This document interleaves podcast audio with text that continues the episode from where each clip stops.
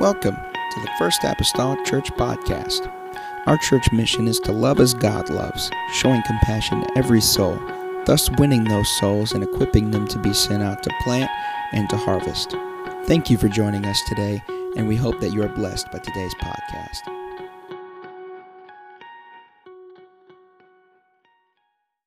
came from. So if that foot starts leaving the ground this morning, you better just stand up because we're going to have a time, I'm telling you right now. God bless you. Let's all stand as Brother Mason comes. Thank you, Bishop. Isn't it good to be in the house of the Lord this morning? if my foot comes up this morning, you better run. Uh, after two and a half hours of weed eating yesterday, uh, I don't think my foot's going anywhere.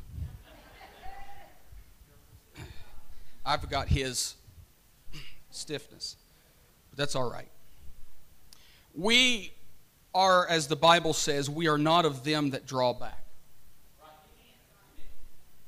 It's not what I came to preach on this morning, but I want you to know that this morning. This, this came to me in prayer this morning. We are not of them that draw back.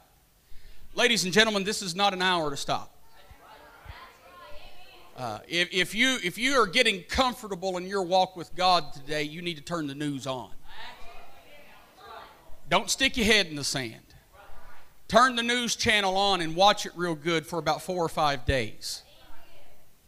That ought to stir you up spiritually. The Apostle Paul wrote to the Corinthian church, he said, Be steadfast, unmovable, always abounding in the work of the Lord. He didn't want us to stop. Amen. Let's turn to the book of Galatians, chapter 4. That's just my, my introduction this morning. But I felt that in prayer today. I wanted to share that with somebody. Hopefully, it's helpful to you because we are living in an hour today where uh, society as a whole wants to dumb us down. Uh, they want to take away the things that we've held dear for so many years. Uh, but let me, let me tell you something Supreme Court can do whatever they want to. That, that doesn't affect my salvation. It, it, may, it may aggravate me, it may irritate me. Uh, I don't like it. But all it is is fulfillment of the Word. And the more we see the Word fulfilled, the more we're going to have to endure things we don't like. I didn't like the. Uh, oh, hallelujah. I didn't like the last election. I didn't like the results. I went into depression for three or four days. But it's just fulfillment of His Word. Now I believe in doing my civil duty. But after I've done my civil duty, it's up to God. God's going to have a man in office that He wants there for the reason at that time. Because fulfillment of His Word is going to take place. What are you saying? I'm saying before I preach, teach, or do whatever it is I'm about to try to do, we need to leave here today remembering that we need the house of God. Amen. I, th- I think I could just say amen, close with a prayer, and we could go to lunch. We need the house of God. Amen. Galatians chapter 4. I got some of you excited about dismissing early. Sorry to disappoint you. Galatians chapter 4 and verse number 6. The Bible says, And because ye are sons, God hath sent forth the Spirit of His Son into your hearts, crying, Abba, Father. Wherefore thou art no more a servant, but a son. And if a son, then an heir of God through Christ. Let's pray. Father, I love you. So thankful, God, for the blessing of reading your word this morning. Lord, I ask you to take the anointing of your word and apply it to our hearts and lives today. Anoint these lips to speak the word of God and that only. Help me to declare your word and your voice today for this people, and will not fail to praise you when it's over and give you the glory and the honor for it. in Jesus' name. Lord bless you. You may be seated this morning. I want to talk to you this morning, preach, teach, or whatever, it doesn't make any difference to me, on this subject beneficiary. Beneficiary. It's important for us to understand this morning in the onset of this, uh, this word today that, that God never changes. He hasn't changed. Matter of fact, He told us in His Word that He wouldn't change.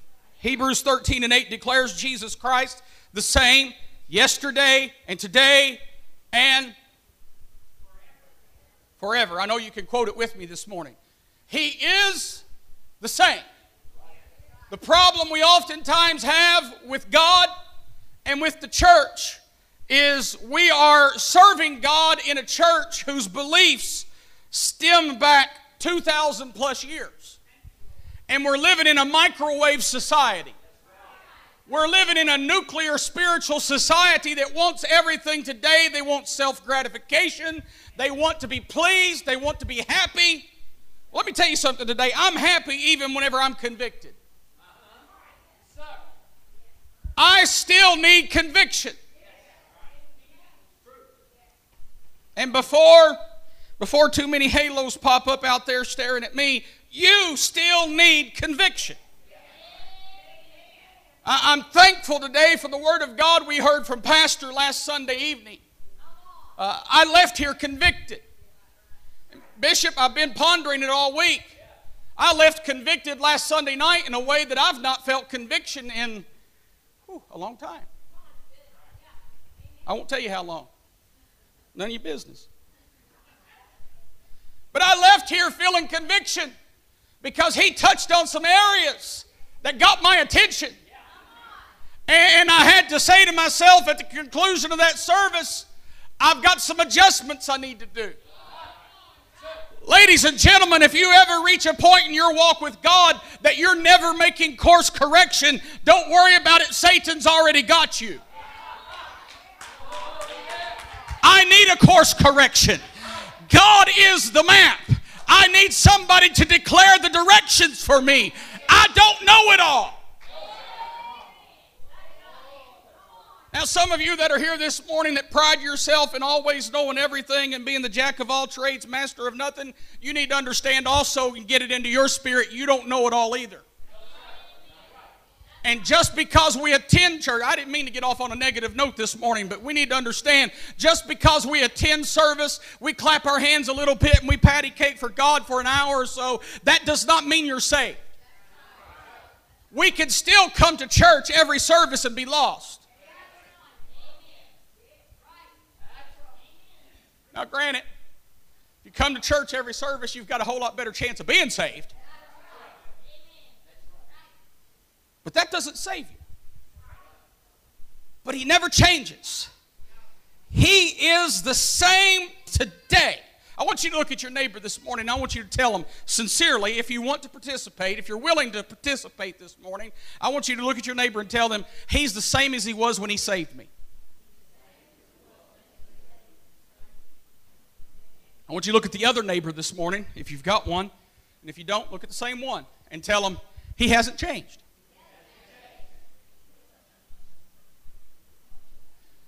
So now that we've acknowledged that he's no different, I ask you a disturbing question this morning that is meant in rhetoric, not meant to anger, not meant to provoke, but I want to provoke you to thinking this morning. I ask you this simple question Are you different today than you were when he saved you?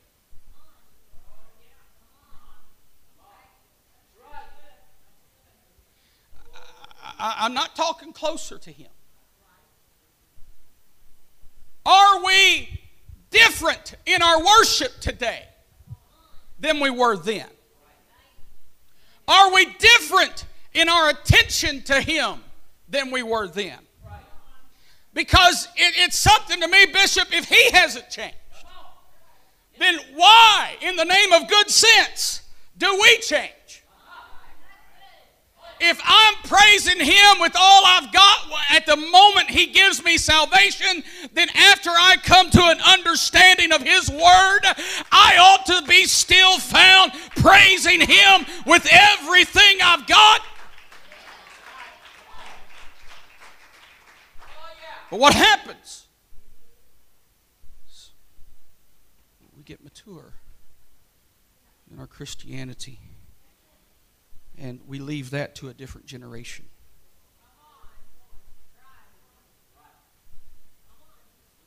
If he healed the blind then, he'll heal the blind now. If he healed the lame then, he'll heal the lame now. If he healed all manner of sickness and disease then, he'll still do it today. God is a healer of mankind. I thank you for your prayers for my mother. Uh, it's, it's quite the, the trying situation that they are going through. Uh, and and, and it's, it's, it's disturbing to, to hear my father on the other end of the phone say, Well, the doctor came in and they said they really don't know. That's, that's disturbing. Uh, but I, I tell you something that I am personally holding on to my family is holding on to. The last time we were at my, my family's church, I don't know how long it's been, a month or so ago, a couple months ago, I preached there on a, on a Sunday, and uh, we, had, we had good church. And at the conclusion of that service, we laid hands on her, Bishop, and we prayed for her, and the Holy Ghost fell in the house. Now, I, I'll tell you this morning, she's not healed yet, that we know of. According to the doctors, she still has the symptoms. But we have every right and authority to declare the Word of God. So this morning, I am standing on the Word of God. And at that point, God is God. He'll do whatever He wants to. Amen. I am not declaring my salvation based on whether or not she gets healed. Now, pardon me for if I sound rude and crass this morning, but my mother's healing, as great as I want it and as much as I want it, that, that has no contingency on my soul. God's still a healer, and if He He's going to heal her one way or the other. It's just a matter of whether that healing is, is, uh, is, is, is to my liking or not. God is a healer. If he never heals you or me again, he's still a healer. But there is, oh, I feel a sweet spirit of the Lord here this morning. Let me tell you something. I, I, don't, I don't worship to get something from God. If you come to church, and, and, and again, I'm probably being a little more blunt this morning than I intended, and I apologize for that, but if you come to church to worship God to get something, you're not worshiping. Th- that's not worship. Worship with the intent to receive is not worship. Worship is me telling him how much worth he has. And I can't tell him how great he is at the same time I'm saying, please. My worship to him has got to just be pure, undefiled. I love you. It don't matter what you do for me. You saved me. Woo! That's enough. I've got your Holy Ghost with me. I've been buried in your name. I've repented of God. You don't have to do another thing for me. Just let me praise you.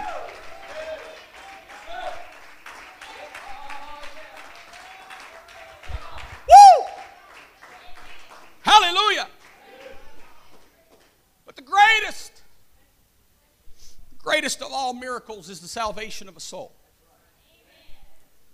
The Word of God is the highway by which we travel the road to salvation. To get to the right destination, we have to take the right road. Jesus went to great lengths to teach us about salvation. The four Gospels of Matthew, Mark, Luke, and John are packed full of the teachings of Jesus Christ. Jesus, we find in the book of John, chapter 7, was attending a feast of the Jews called the Feast of Tabernacles.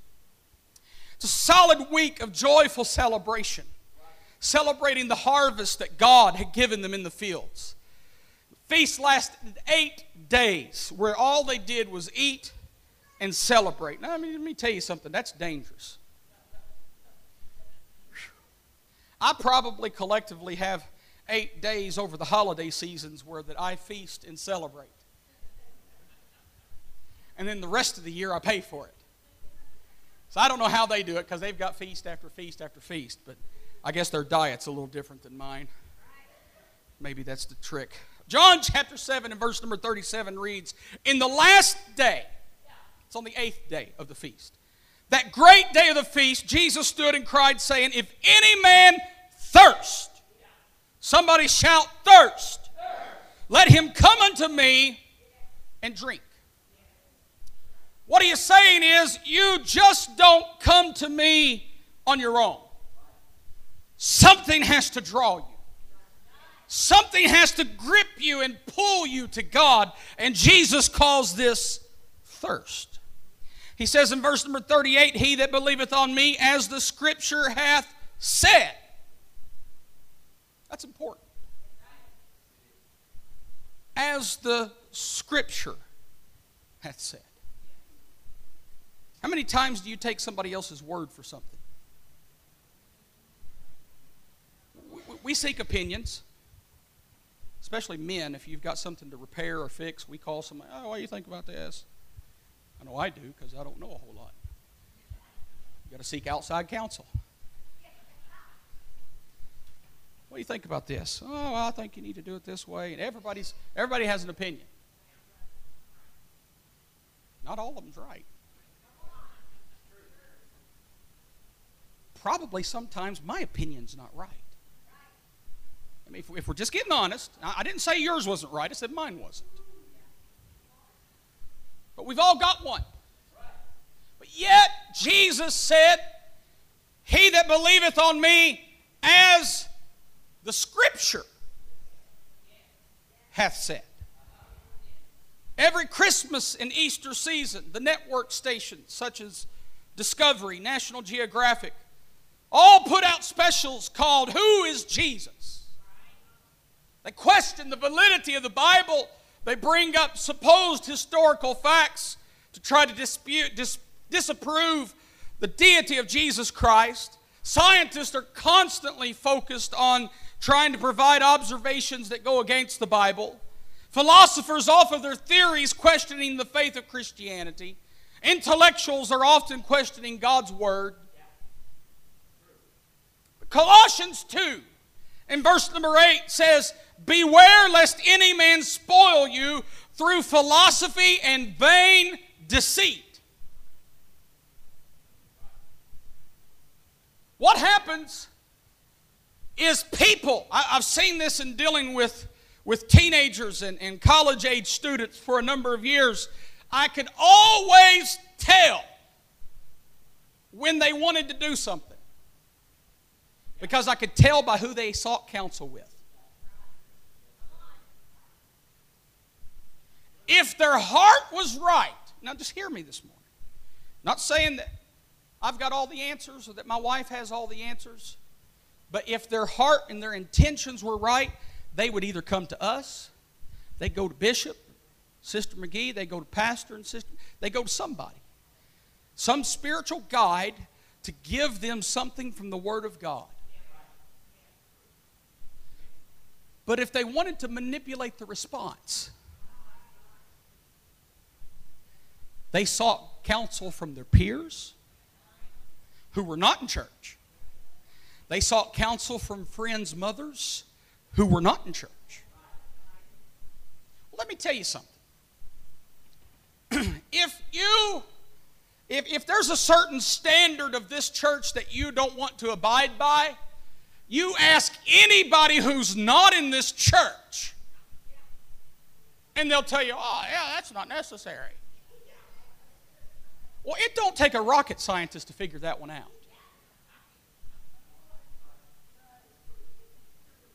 We seek counsel sometimes to get the answers we want. We've, we've got to be careful. Because if you're really being sincere, you'll seek counsel from the place that has the answer. but he continues on after the tradition of men. I, I could stop there and spend another half hour, but I can't. After the rudiments, that's a, that's a word that just simply means teachings of the world and not after Christ. Beware lest any man spoil you through philosophy and vain deceit. What's that translate as? Don't let anybody take you from Christ by telling you what you want to hear. Just because you hear it doesn't mean it's right. Just because they say it doesn't mean it's right. And let me tell you something this morning just because they stand behind a pulpit and have a suit and a necktie on doesn't mean it's right either. That's why we tell you get in your word. You need to keep me in check. I'll stand before God for every word I tell you this morning. And, and years ago, I had to become good with that. That'll scare the snot out of you. But you will also stand before God for what you say yea or nay to. Now, he continues on in verse number 9, probably perhaps one of my favorite verses in the Bible. And he continues, he goes from saying, uh, don't, don't be spoiled, don't be deceived, and he says, For. If you don't think that the oneness of the Godhead is important, you, you can tie it to everything that we believe. He says, For in him dwelleth all the fullness of the Godhead bodily. Jesus Christ is the embodiment of deity. He is God in body form. And that's why Jesus said in John 7 38, He that believeth on me, as the scripture hath said, because he was surrounded by a group of people that did not believe in him. He was surrounded by family. He was surrounded by relatives. He was surrounded by friends. He was surrounded by people that for 30 years he grew up being a, a carpenter's son, and now all of a sudden he's walking on water. what kind of magic is this? They did not believe he was Messiah. They did not believe he was their Savior. So he tells us, He that believeth on me, as the Scripture has said. The Bible declares to us that the Word of God is of no private interpretation. So if you're really sincere in your pursuit for God, then your pursuit for God has to include what the Scripture says.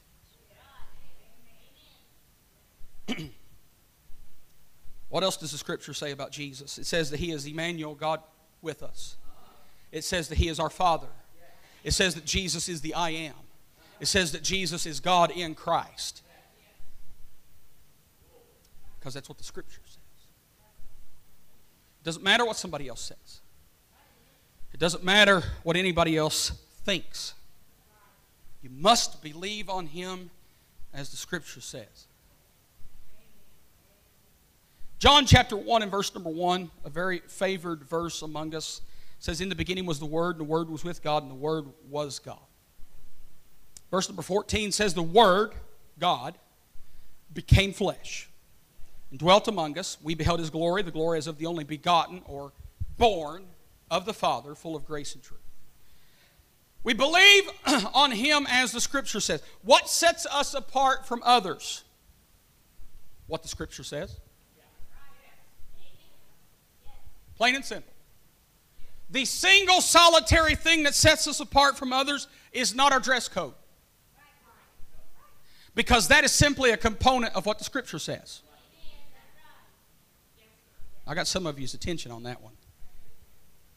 Yes, our dress code sets us apart, but that's not the intention of it. The reason it sets us apart is because we teach, believe, and live what the Scripture says. That's just a component. Holiness starts in here. And you can have, you, you, you really can't have true holiness in here and not on the outside. But you can have holiness on the outside and not in here. And still be lost. So it's important to have it in the right place because that's what the scripture says. John chapter 4 tells us that Jesus is the giver of living water and you'll never thirst again. Matthew 16 tells us that He is the rock and we build our life on it and the gates of hell cannot prevail against it. Revelations 1, chapter 1 and chapter 22 tells us that He is the first and the last. John 18 tells us that He is the I am. Matthew 2 says He is the King. John 10 says he is the shepherd. Jude 125 and many others tells us he is our redeemer and our savior. Somebody shout Jesus this morning. John 1 and 10 says Jesus is our creator. So, he that cometh to God must believe that he is and that he is a rewarder of them that diligently seek him. How do we seek him? As the scripture says. Let's go back now to John chapter 7 and verse number 38. Brother Malone, don't worry about it right now. I'm getting a slow start on my marathon. John 7 and 38 says, He that believeth on me, as the scripture has said, out of his belly shall flow rivers of living water. Will flow. This is, now, he is not talking about somebody regurgitating a flow of water. There is not a literal flow of water. It's a parable he's speaking of. And he is talking about getting the Spirit of God into your innermost man. And from that, out of your belly will flow. What's flowing? The Holy Ghost. How do we know the Holy Ghost is in you? It's evidenced by speaking in tongues. When you speak in tongues, receiving the Holy Ghost, out of your belly, out of your spirit, out of your heart is flowing the rivers of God. And Jesus declared, When you believe on me, as the scripture has said, out of your belly will flow. Verse number 39, he continues, But this spake he of the Spirit, which they that believe on him should receive, for the Holy Ghost was not yet given, because that Jesus was not yet glorified. But the Holy Ghost would be so strong and surge in us so powerfully that it would spring forth. And from it, there were to be an abundance. Out of all the teachings of Jesus Christ, the greatest teaching was about the greatest miracle that he performs in a life. And we find it in John chapter 3. John chapter 3 and verse number 1 says there was a man of the Pharisees named Nicodemus, a ruler of the Jews. The same came to Jesus by night and said unto him, Rabbi, we know that thou art a teacher come from God, for no man can do these miracles that thou doest except God be with him.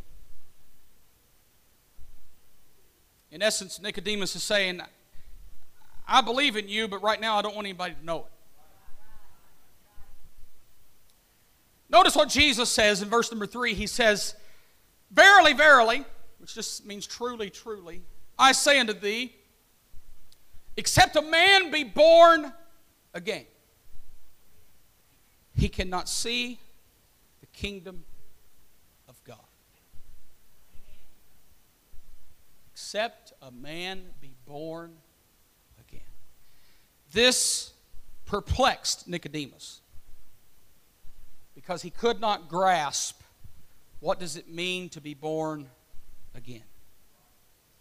Nicodemus, we must understand, and all the Jews based their entire religious experience and salvation on one doctrine, and that was that they were the children of Abraham. Just because they were born a Jew and kept the law of Moses in the Old Testament, that in itself to them meant eternal salvation. So Jesus just rocked his world and took everything that he thought was right and just threw it out the window. And he said, If you're not born again, you can't see the kingdom of God. Your birth as a Jew now means nothing. You must be born again. Verse number four Nicodemus said unto him, How can a man be born when he is old? Can he enter the second time into his mother's womb and be born? Jesus said, Verily, verily, I say unto thee, except a man be born of water and of the Spirit. You see, that coincides with our Acts chapter 2 salvation. And we are born of water and of Spirit. He says he cannot enter the kingdom of God. And then he says, That which is born of the flesh is flesh, and that which is born of the Spirit is spirit. That's easy enough to understand. What's, what's born of flesh is flesh. A mother gives birth to a baby, it's flesh. And that which is born of spirit, notice the, the capital S there, denotes the Spirit of God. The lowercase s denotes the spirit of man. That which is born of God, spirit is spirit.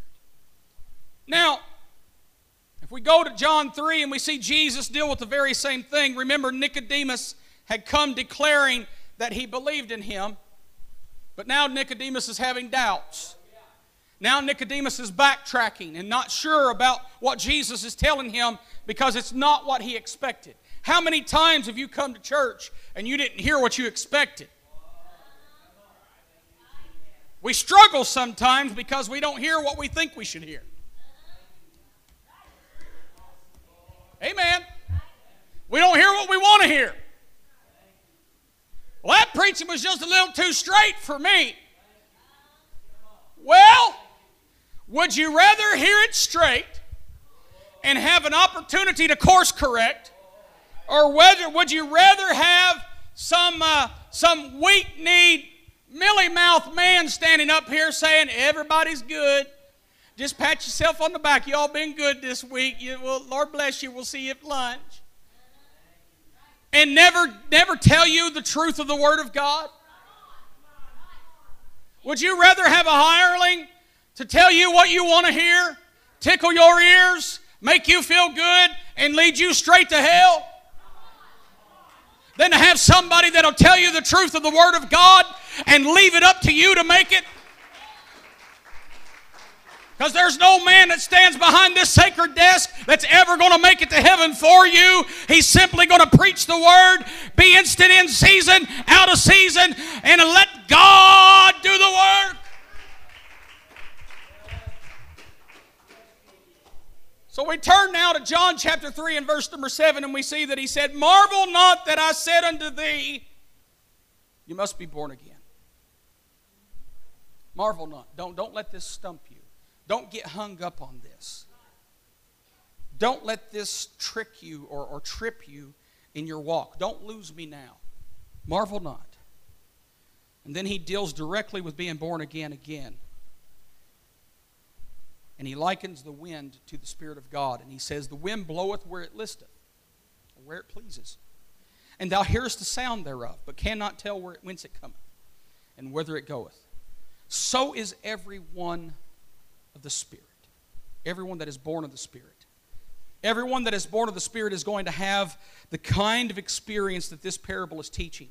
And Jesus said earlier that unless you are born of water and of the Spirit, you cannot enter into the kingdom of God. So this compels us to understand what this parable means. It's important. It's important. Have, have you ever, and I know the answer to this already, I'm just asking out of courtesy, but have you ever not understood something. Doesn't matter what it is. Could be something at work, on the job, on the news, on TV, whatever. Have you ever not understood something and instead of digging in and taking the time to understand it, you just tuned it out? I, I know you have because you're human. We do that sometimes because it's not worth the time investment. I don't, I, and we do that in church. Preacher gets a little deep for you, you, you come wanting cornflakes and you're getting ribeye. We come in and whew, I don't know what he's talking about, so I'm just not going to listen. And we twiddle dee and twiddle dum in our head until church is over. And then we come back wondering why we're struggling.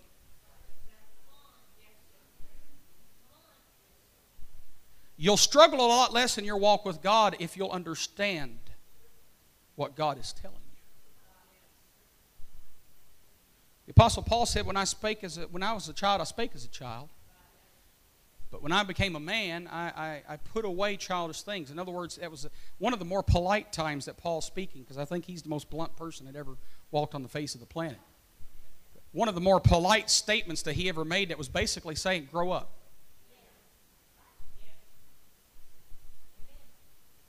If, if you're a mature person, don't expect a kindergarten teaching. Let me tell you what happens. This is the trick of the enemy. What happens is if we come in here and we dumb it down and we, we teach like your first grade level, first thing you're going to do is get offended. Well, they're insulting my intelligence. I'm smarter than that. But if we come in here and teach the Word of God like it is, I'm just like, I didn't understand a word of that. Really? Why? Because you have responsibility in the matter.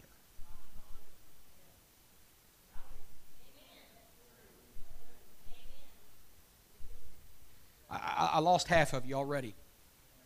You've tuned me out, and that's okay. But you for what I'm teaching this morning, preach it, whatever you want to call it, you have responsibility in the matter. It is not my responsibility to follow you home and make sure you listen.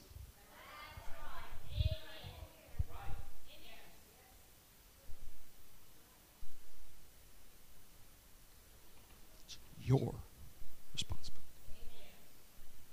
So we have this relationship with God. We obtain, we obtain it by understanding what the Scripture has said. We're taught in school, in, in class. I can remember being in class and, and listening, and uh, at least the teachers who cared did. Uh, if anybody doesn't understand, raise your hand. You know, they wanted to give an opportunity to clarify. Well, we have the same opportunity with the Word of God. Some things many things in life are best. I'm, I'm not saying you shouldn't go to your pastor and, and ask. I'm not saying you shouldn't come to bishop and ask. That's between you and them. But I find in my walk with God, I retain things a whole lot better if I allow God an opportunity to reveal it to me. Bishop can talk to me till I'm blue in the face, but that doesn't mean I'm going to listen. But if God reaffirms to me what is spoken across this sacred desk, it's locked in. Nobody's taking that away from me. I've got it. What, what, what, what are you saying? I, I'm, I'm saying in our walk with God, we shouldn't always have to be counseled. Not that there aren't times for it, but if, if you're not getting it across an oak desk, you're not going to get it across a sacred desk. We need to allow the Word of God to saturate us. As the scripture has said. It's important that we understand. I know I'm being super repetitive this morning, but it's important that we understand that our walk with God, everything we are, everything we aren't, is based on what the scripture says.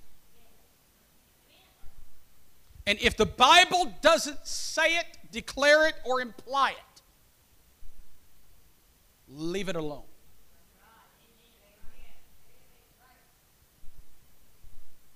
So Nicodemus continues to talk to Jesus, and he continues to play the role of the confused person. And he says, Well, how can these things be? And Jesus, Jesus answers in verse number 10, he says, Art thou a master of Israel? And knowest not these things? Nicodemus was a teacher. He knew the Old Testament. He knew that the prophet Isaiah had said, For with stammering lips and another tongue will he speak to his people. He knew that the prophet Joel had said, And it shall come to pass afterward that I will pour out my spirit upon all flesh. Nicodemus was a master of Israel, a teacher of the Old Testament, so now Jesus is challenging him, and he says, Verily, verily, I say unto thee, we speak that we do know, and testify that we have seen, and you receive not our witness. If I have told you earthly things, this is Jesus continuing, he says, and you believe not, how shall you believe if I tell you heavenly things? That's pretty basic, plain speaking. If I tell you that the sky is blue and you all you constantly want to argue and say that the sky is gray, then if you won't believe me in the natural things, how are you going to believe me in the spiritual things? My dad used to tell me when I was a kid that I would argue with the signpost. I finally got old enough to realize that wasn't a compliment. I hope I've changed a little bit. I hope. Verse number 13, he says, And no man hath ascended up to heaven, but he that came down from heaven, even the Son of Man which is in heaven. Jesus is speaking of himself. And he brings up an Old Testament account of the children of Israel in the wilderness. The people of Israel spoke against God, they spoke against Moses. So God sent fiery serpents among them. The people were dying from snake bites. They cried out to God. This is found in Numbers chapter 21. They cried out to God, or they cried out to Moses, rather, for God's mercy. So God told Moses to make a serpent of brass on the pole and lift it up for them to see. Moses did it, and when the people looked at the brass serpent on the pole, they were healed. To this, Jesus says in verse number 14, And as Moses lifted up the serpent in the wilderness, even so must the Son of Man be lifted up. That whosoever believeth in him should not perish. Isn't it amazing how he intertwines the Old Testament and the New Testament together? You can find Jesus and salvation intertwined throughout the entire Old Testament 4,000 years prior to. Not a coincidence. That whosoever believeth in him should not perish, but have eternal life. I'm going to stop right there. Uh, let, would you stand with me this morning?